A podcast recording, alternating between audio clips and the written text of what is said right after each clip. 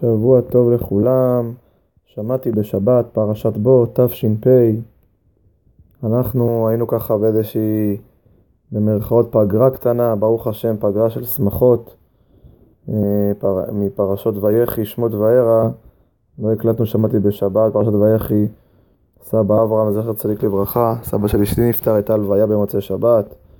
לאחר מכן פרשת שמות, הייתה לידה של אברהם הקטן, בעזרת השם שיזכה להיכנס לחופה תורה ומעשים טובים.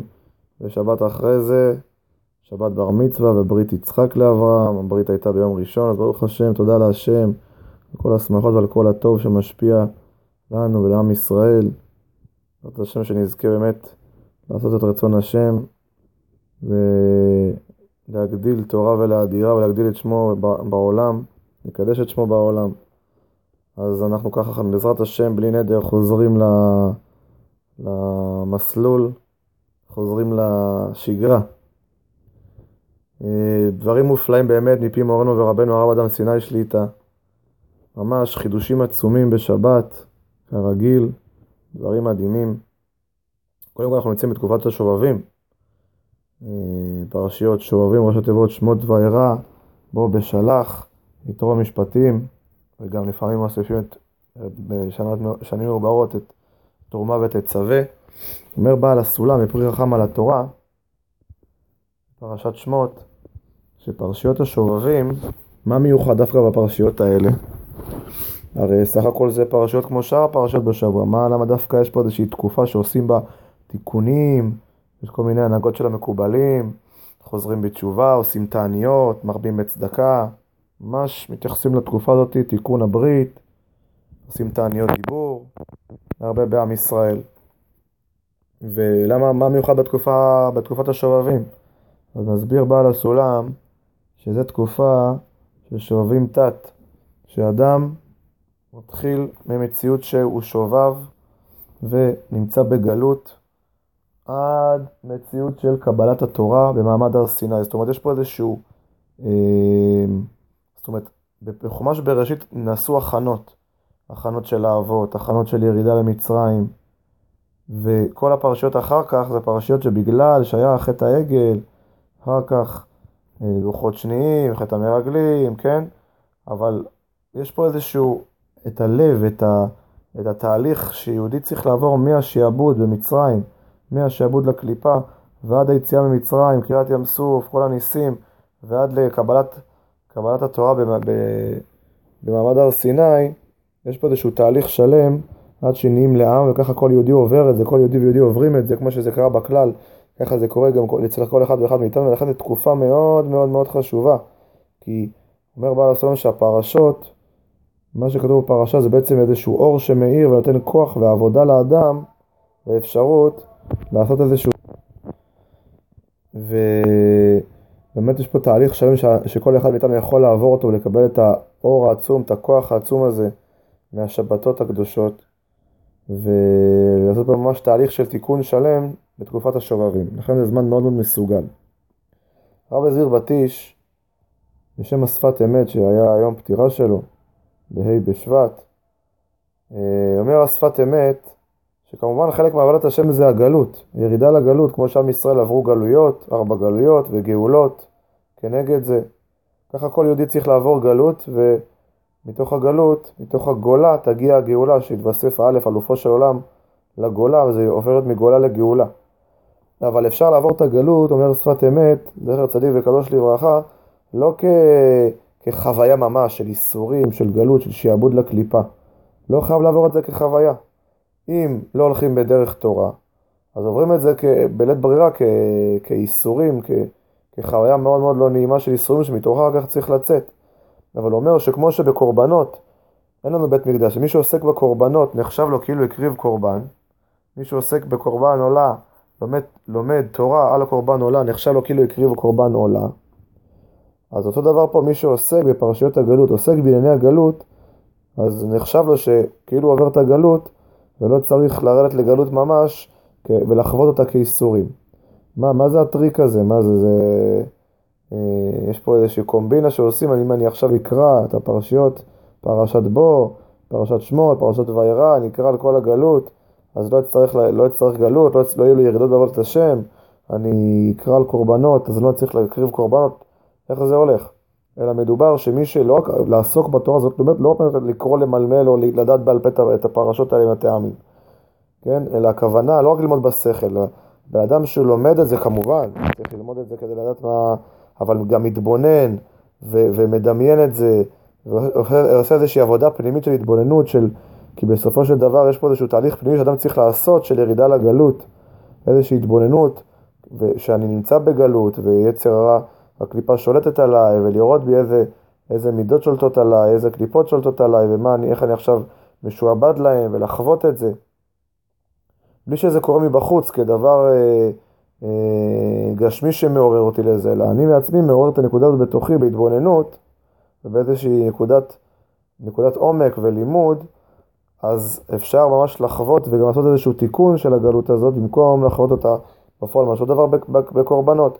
אם אני באמת מקריב מעצמי ומתבונן, הוא עושה איזשהו שינוי פנימי ומכוון את הנפש, להקריב את עצמי להשם ולהתקרב להשם, ממילא זה, זה עיקר העניין של, של הקורבנות, כי הקורבן בא בשביל איזושהי כוונה פנימית, איזושהי עבודה פנימית שאני צריך לעשות, ומצליח להגיע לזה על ידי עסק התורה, על ידי עסק של התבוננות עבודה פנימית, אז אני לא אצטרך את הדבר החיצוני.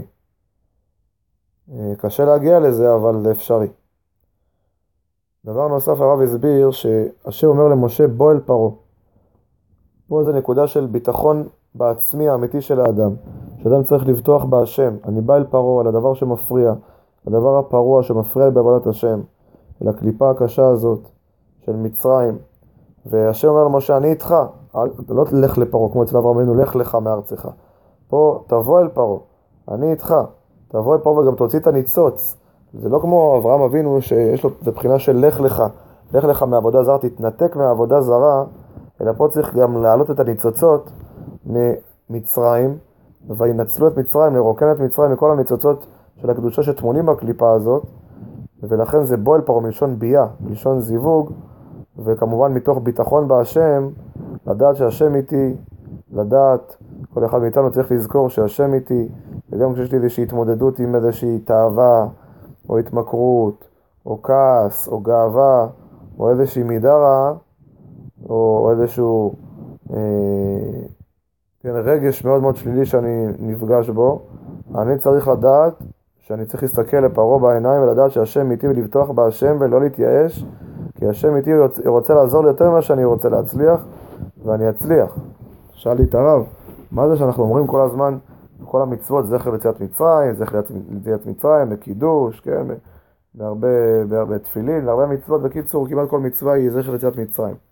מה זה, מה זה זכר ליציאת מצרים? ועוד, ועוד כאילו, מה, אני לא שאני באמת חוויתי את היציאה ממצרים, זה אולי קרה בכלל, אבל איך זה קשור אליי? אז הרב הסביר שכל אחד מאיתנו, זה בדיוק הנקודה, אני צריך להאמין שאני יכול לצאת ממצרים, יכול לצאת מהתפיסה הגשמית, מהגאווה, מהאנוכיות, ולהגיע לעולם רוחני אמיתי. עולם של העבר, עולם של קשר עם השם, עולם שהוא מעבר לזמן ומקום, למקום רוחני אמיתי, וכל המצוות שאני עושה זה כדי להגיע למקום הזה. ואני צריך להאמין שזה קיים בי, בשורש, בעומק. הנשמה שלי מעבר לגשמיות ולחוקים הגשמיים ולתפיסות הגשמיות ולגאווה והאנוכיות וכל המידות הרעות והתאוות. יש בי את הנקודות ואני צריך לשאוף לזה ויש לי את האפשרות להגיע לזה. ולא לחשוב שזה, אפשר להגיע לשלמות הזאת. זאת בדיוק הנקודה ש, שכל מצווה צריכה לנבוע ממנה וכ... ומסיימת לי להגיע לזה עוד קצת ועוד קצת. היום בבוקר הרב בקידוש אמר כמה חידושים יופים בשם חידושי הערים ובשם המלבים הקדוש, בשם אבני נזר, מסוך חודשו. אז אומר שאחרי מכת חושך, אז משה אומר לפרעה וגם מקננו ילך עמנו. אז שואל מה זה וגם מקננו ילך עמנו? וגם את מקננו נוליך עמנו, מה זה ילך עמנו? אומר, מקנה זה צד הבהמה, כשמשה רבנו אומר, אנחנו רוצים לעבוד את השם גם עם הצד הבהמי, גם, גם את הנפש הבהמית לתקן. ולא רק את הנפש הבהמית של היהודי, גם את הנפש הבהמית של, של פרעה אנחנו ניקח, נעלה את הניצוצות האלה, כדי לעבוד את השם. ולא רק זה שגם מצד הנפש הבהמית, זה לא שאנחנו ניקח את זה בכפייה, אלא גם מקננו ילך עמנו, מתוך בחירה, מתוך שמחה, לא שאנחנו נוליך אותו בכפייה. כי אדם שהוא עושה את התיקון השלם, בקדושה, ביהדות עושים את זה עם כל הצדדים בנפש, עם השכל, עם הרגש, עם הדמיון, עם הלב, עם צד הבהמה, עם צד הנשם, עם כל הצדדים. כן, עם כל כוחות הנפש, עם כל הרצונות, לא מזניחים שום דבר, הכל בא, במקום הכל בא להיות מתוקן, לא כמו באומות העולם שמזניחים את צד הגוף, את הרצון לקבל, או אומרים שהוא מחלה, או שהוא רוצים להתנזר ממנו וכולי. אנחנו פועלים בקו אמצעי, שילוב של ימין ושמאל. עוד, עוד הייתה נקודה על הפסוק של ואנחנו לא נדע מה נעבוד את השם עד בואנו שמה. כן, מה שאומר, ואנחנו לא נדע מה נעבוד את השם עד בואנו שמה. בואנו שמה הכוונת שנגיע להר האלוקים, להר חורב, לקבל את התורה. אז הסביר הרב שאדם עד שלא מגיע באמת לתכלית, לשמה, שזה נקרא תכלית, שזה מלשון שמיים, שזה צד התכלית, יד, ידיים, שם שמיים, שזה מקום שם, שם זה המקום התכליתי של האדם, עד שלא מגיע לתכלית שלו, הוא לא באמת יכול לתפוס ולהשיג את הרוחניות, אלא באמת עובד את השם מתוך אמונה, מתוך אמונת חכמים, אבל הוא לא באמת יכול להרגיש ולהשיג את הדברים עד שהוא לא מגיע למצב של לבשבת על לבביך. ואנחנו עובדים למעלה מהדעת, ולכן זה, זה העבודות העבודה שלנו. אנחנו לא עושים את זה בשביל לקבל שכר או לקבל פרס, אלא תוך אמונה להגיע, ורק מי שמגיע לתכלית באמת לעולם הבא בפנימיותו, עולם הבא ממש, יכול לזכות לראות את כל, ה, את כל הנצח, את כל הטוב העצום הזה. ועוד נקודה, אנחנו לא נדע מה נעבוד את השם, אנחנו לא יכולים לדעת לעבוד את השם, אין לנו אפשרות לדעת איך לעבוד את השם, רק אפשרות אחת, עד בואנו שמה, שנקבל את התורה. אדם בלי תורה לא יכול לדעת לעבוד את השם. זה לא משהו, זאת לא עבודה שהיא בהיגיון האנושי של האדם, לא מחקרים, ולא ספרי פסיכולוגיה, ולא ניסיון אנושי, ולא סוציולוגיה, ולא שום דבר יכול להסביר לנו, ולמד אותנו איך לעבוד את השם. זה רק מגיע בנבואה, זה הגיע לרבותינו, למשה רבנו, כל, ה, כל התנאים, המוראים כמובן לפני זה, כן, יהושע, הזקנים, הזקנים הנביאים, נביאים מסור לאנשי כנסת גדולה למסורת, הכל הגיע בנבואה, למשה רבנו, וברוח הקודש, והארי הקדוש, ורבי שמעון בר יוחאי, והארי הקדוש, ובעל שם טוב, ובעל הסולם, קוראים את זה במסורת, בהשגות רוחניות שהם הגיעו אליהם, ורק דרך התורה אפשר באמת להגיע לדבקות בהשם ולהגיע לתכלית, לא בשום דרך אחרת. לאחר מכן, בסעודה שלישית היה באמת חידוש עצום מאוד של, של כבוד הרב. שאלתי את הרב, מה המשמעות הפנימית של שלושת המכות בפרשת בו? אנחנו יודעים פרשת בו, גימטריה שלוש, שזה כנגד שלושת המכות, הרבה, חושך ומכת בכורות, שהם כנגד הגר, ג' ראשונות. הרי יש לנו, יש לנו עשר מכות, ששבע מהם בפרשת וערה, כנגד זין תחתונות, חסד גבורה תפארת וכולי עד מלכות, מתחיל, בעצם מתחיל מהמלכות, והגימל ראשונות זה בינה, חוכמה וכתר, שזה מכת בכורות. זו המשמעות הפנימית שלהם, איך זה, מה זה המכות האלה בעבודת השם, ולמה המצרים הם בעצם נפגעים מהמכות האלה, ובני ישראל לא. אז כידוע, כמו שהרב הסביר כמה וכמה פעמים, שצד צד היהודי שבי, צד הנשמה שבי, לא נפגע מהמכות, זאת אומרת, קוראת, קוראת את אותה מציאות. צד היהודי לא נפגע, לא מרגיש איסורים מזה. אבל צד הגוי, צד הקליפה מרגיש מזה איסורים מאוד גדולים. אז מכת הרבה, הרבה זה כנגד ספירת הבינה. זה ארבע פעמים בן, גימטריה יצחק, שככה הרב לא הסביר את זה, אבל ככה, אני אומר ככה בסברה, שיצחק, אברהם הוא כנגד היראה, יצחק הוא כנגד האהבה, כמובן שאפשר לראות את זה גם הפוך, שאברהם הוא כנגד האהבה, ויצחק הוא כנגד היראה, אבל יש בזה הפכות כלים ואורות, ואברהם הוא כנגד חסד שעלה לחוכמה, יצחק הוא כנגד גבורה שעלתה לבינה, כמו שמביא בעל הסולם בזוהר הקדוש. אז הרבה הוא כנגד ספירת הבינה, ובינה זה עניין של אהבה, ואהבה, הרבה זה אהבה שההי התחלפה לריש. זאת אומרת, מצד הקליפה, אהבה, אין להם את האהבה בצד הקליפה, מי שהולך בדרך של תאומה, בדרך של קליפה, בדרך של מצרים, אין לו את האהבה, האהבה נעלמת ממנו, יש לו רק את ההרבה, והרש מתחלף, הרש הזה, זה כמו שאומר, אומר, כמו שאומר, מסביר בעל הסולם, במאמר אותיות דרב נון הסבא, כן, בהקדמה לספר הזוהר, אז הוא הסביר שמה שריש זה, זה כנגד מישון, מישון רש, מישון ריש, זה מראה על גאווה. זה גם בפסוק בנביא שמראה שריש זה עניין של גאווה. קוף זה כנגד האנוכיות, כנגד התאווה, רגלי ירדות מוות, כנגד האנוכיות.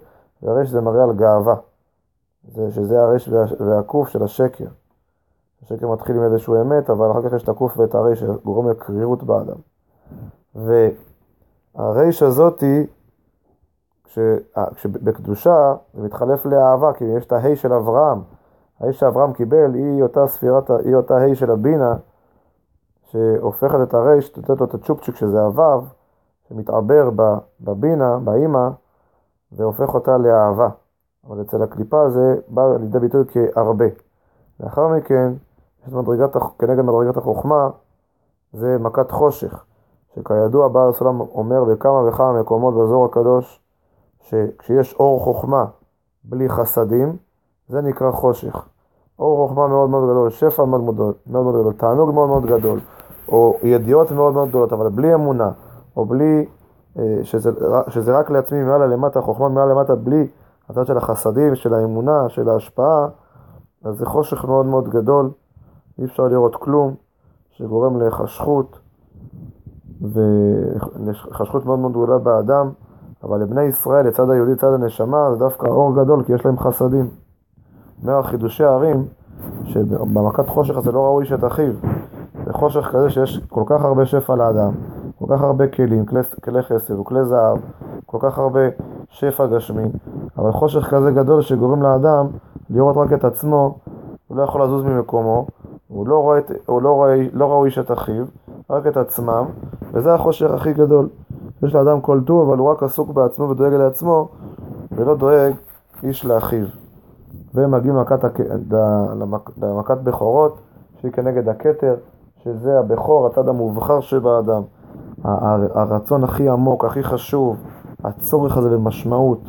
כן, שאדם יש לו צורך במשמעות, להביא את עצמו לידי ביטוי בתפקיד שלו, כלפי הכלל, וזה מת אצל מצרים. מי שהולך בדרך של מצרים, הוא רואה את, את, את, שאין לו שום משמעות לחיים. הנקודה הכי פנימית, הכי עמוקה שלו מתה, ואין לו שום משמעות וקיום, וזו נקודה ש... שחווה אותה, מגיע ממש לנקודה של... נקודה הכי קשה שיש, ששם זה כבר זהו. אדם שהולך בדרך של מצרים, אז הוא כבר נשבר ורוצה לחזור בתשובה, ורוצה לשחרר את צד הנשמה, להתחיל לעבוד את השם, ולצאת ממצרים. הוא מתיר, מאפשר לצד הנשמה להתעורר, ולצאת ממצרים, לצאת מהקליפה. כי זו נקודה הכי עמוקה, שממש מרגיש רקוב ומת מבפנים. כמו עשיו, ממש הרב הסביר את זה מאוד מאוד יפה, קישר את זה כמו שכתוב על עשיו. עשיו כתוב עליו, ואיבז את הבכורה.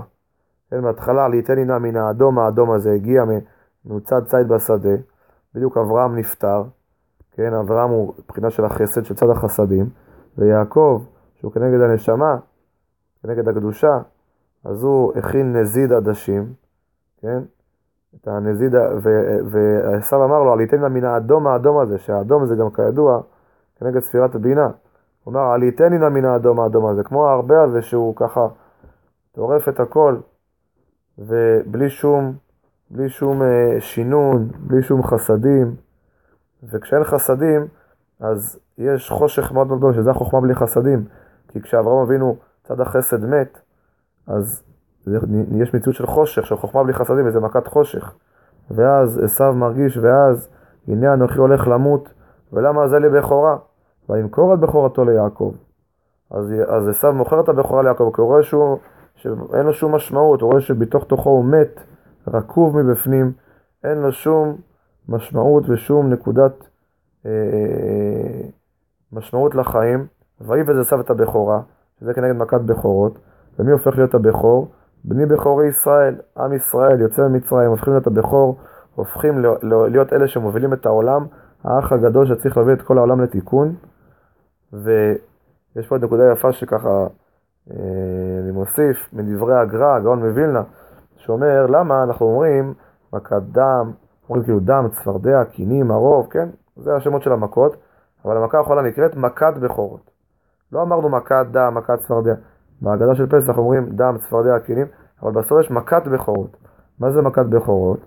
אז כידוע אומר הגאון מווילנה בשם המדרש, שכשבחורי מצרים שמעו שהם הולכים למות, אז הם הגיעו לארמון, התחילו שם הפגנות ומהפכה, התחילו לעשות שם בלגן, מה זה הקשנות הזאת, שחררו בני ישראל מצרים, אנחנו נמות, אנחנו הולכים למות, ועשו שם מהפכות, ברגע שפרעה ועבדיו סירבו, הם התחילו לעשות שם בלגן, והתחילו להרוג, בתוך הארמון לעשות שם הפיכה, וזו הייתה המכה של הבכורות. זאת אומרת, ברגע שאדם מגיע לכזאת מכה קשה, שהוא ממש רואה שהוא מת מבפנים ורקוב, ואין לו שום משמעות, בנקודה הכי מובחרת, ברצון הכי עמוק שלו, הוא רואה שאין לו שום משמעות קיום, שזה הצורך הכי פנימי של האדם, אז הוא מתחיל להשתולל ולהתפרק לגמרי, וממש בועט בכל מה ש... בכל הערכים וכל מה שיש בסביבה שלו, ואז הקליפה כבר פוגעת בעצמה, והוא רואה שאין לה שום משמעות, ואז זה מה שמאפשר בסופו של דבר לשחרר את עם ישראל, לשחרר את צד הנשמה, ולפעול בקדושה. באמת זה חידוש עצום וגדול של הרב.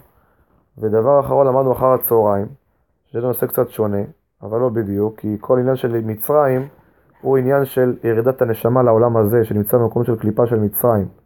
אומר בעל הסולם, מדבר על מציאות העולם הזה. כמה זמן העולם הזה קיים? חמשת אלפים שבע מאות ומשהו, כן, שנה, כן, אלפיים תש"פ. אומר, אז כמה, כמה העולם הזה קיים, ומה מה זה המשמעות של זה? הסביר הרב כמובן שהבריאה היא נצחית, אין לה זמן. כל מה שמדובר על העולם הזה, שיש לו זמן, מדובר על התודעה הגשמית. זה רק מקום של אימון, רק מקום של סימולציה, רק מקום שבו אנחנו עושים איזשהו תהליך של אימון, כדי להגיע לאהבת השם, לדבקות בהשם, וזה רק מציאות שהיא אשלייתית, שהיא לא, היא לא באמת קיימת, זה רק סוג של תודעה, שהיא מראה לנו את המציאות כגשמית, אבל באינסוף, אין מציאות של זמן, אין אפילו זמן גשמי. לאחר מכן, אחרי הצמצום יש זמן, יש זמן רוחני, אבל אין זמן גשמי, רק כשמגיעים למציאות של העולם הזה, יש גם זמן, יש גם, יש זמן, גם זמן גשמי, כמובן גם הזמן רוחני. ושאלו את הרב, הרי את הרוחנות, את הרוחנות אפשר לפעול תמיד, זאת אומרת, אם נגיד עכשיו יש מציאות של פסח, אני, ואני עכשיו מגיע לאיזושהי השראה של תיקון של סוכות, של תיקון של אמונה, של היגיון אמוני, כן? או שעכשיו הפוך בסוכות, פתאום יש לי איזושהי נקודה שאני יכול, מרגיש שאני יכול לצאת ממצרים. אז האם זה נכון, יהיה נכון, מה, מה שולט? הזמן, הקוסמי, או התנועה הנפשית של האדם? הרב הסביר שיש פה עניין של קיום ושכלול. מצד הקיום, יש לך איזשהו זמן קוסמי, שאתה צריך לפעול אותו. ועכשיו אם אתה גם יכול לפעול לצד השכלול, אדרבה ואדרבה, אתה יכול גם לפעול אותו, אבל לא על חשבון הקיום. אז זו נקודה מאוד חשובה שצריך לשים אליה לב. עוד שאל לי את הרב, בזה נסיים, אנחנו יודעים שיש מציאות של אמונה תמימה. ויש מציאות של תירוץ, ואיזשהו סוג של היגיון. היגיון לא מדובר על היגיון של הקליפה, אלא היגיון, היגיון אמוני. מה יותר גדול? האם, נגיד להאמין שבבורא יתברך שהכל לטובה, בלי לנסות להסביר את זה בשכל, להסביר את הרץ הזה, מה זה אומר שהכל לטובה, איך זה בא לידי ביטוי שהכל לטובה. רק להאמין שהכל לטובה, ולמשל אני, אני צריך לראות את חברי כגדול הדור. אז רק להאמין בזה ולקבל את זה, להסכים לזה שחברי גדול הדור, או גם אני יכול לתרץ עצמי מה זה אומר גדול הדור, ואיך זה בא לידי ביטוי. מה הדבר יותר גדול? הרב, הרב הסביר שבעצם זה כמו, כנג, כמו קו ימין וקו שמאל. קו ימין הוא כנגד האמונה, כנגד הכלל. קו שמאל הוא כנגד התירוץ, כנגד הפרטים. אז רק ימין זה דבר גדול, אבל אין בו שלמות. רק שמאל שבא מצד עצמו, רק התירוץ, רק השכל, רק הפרטים, זה יכול להיאחז בזה הקליפה. אבל הקו האמצעי ביהדות הוא הדבר הגדול, שזה חיבור של השמאל עם הימין, כמובן שהשמאל כפוף לימין, בא להגדיל את האמונה, ולכן, אם אני, למשל, אומר שכל מה שהקדוש ברוך הוא עושה, הכל לטובה, אבל אני לא אסביר לעצמי, לא אסביר את זה כתירוץ, למשל, שמה זה הכל לטובה, אבל עכשיו אני רואה, פגעו לי, פגעו לי ברכב, אז איך הכל לטובה? אומר לא, עכשיו הקדוש ברוך הוא הכל לטוב, הוא רוצה לאמן אותי, הוא רוצה לקדם אותי, באתי פה לעבוד, הוא רוצה לקדם אותי, הוא רוצה לאמן אותי, להתפתח, להיות יותר צדיק, להיות יותר דבוק בהשם, להיות, יותר, להיות דבוק בערכים שלי, האמיתיים של התורה. אז זה הכל לטובה, אז נתתי פה הסבר שמגדיל את האמונה הזאת, אבל רק, לה, רק, לה, רק לפעול מתוך אמונה תמימה, בלי קו השמאל, יכול להגיע קו שמאל כזה להתעורר כאלה מקרים, שבסוף אני עלול ליפול מן, מן האמונה הזאת, לכן צריך את השילוב שלהם כמובן, לא שקו הימין הוא זה ששולט, וכל בא כדי להגדיל את האמונה. אז דיברנו על הרבה דברים, אנחנו ממשיכים את תקופת השובבים, לעשות את התיקונים האלה, ולפעול את, ולמש לחיות את עשרת המכות, ובעזרת השם, שבוע הבא, אנחנו כבר נצא ממצרים, נגיע לקריאת ים סוף, לגאולה, ובעזרת השם, שכל עם ישראל בזכות הדברים האלה ייגאל, ויתקדש, שמו של השם ברבים, נזכה כולנו לעסוק בחוכמת הקבלה, בזוהר הקדוש, בפנימיות התורה, להידבק ברבותינו, בעל הסולם, הרבש, ברב, בעזרת השם, שכל עם ישראל יזכו לגאולה שלמה ולצאת ממצרים. ברוך ה' לעולם.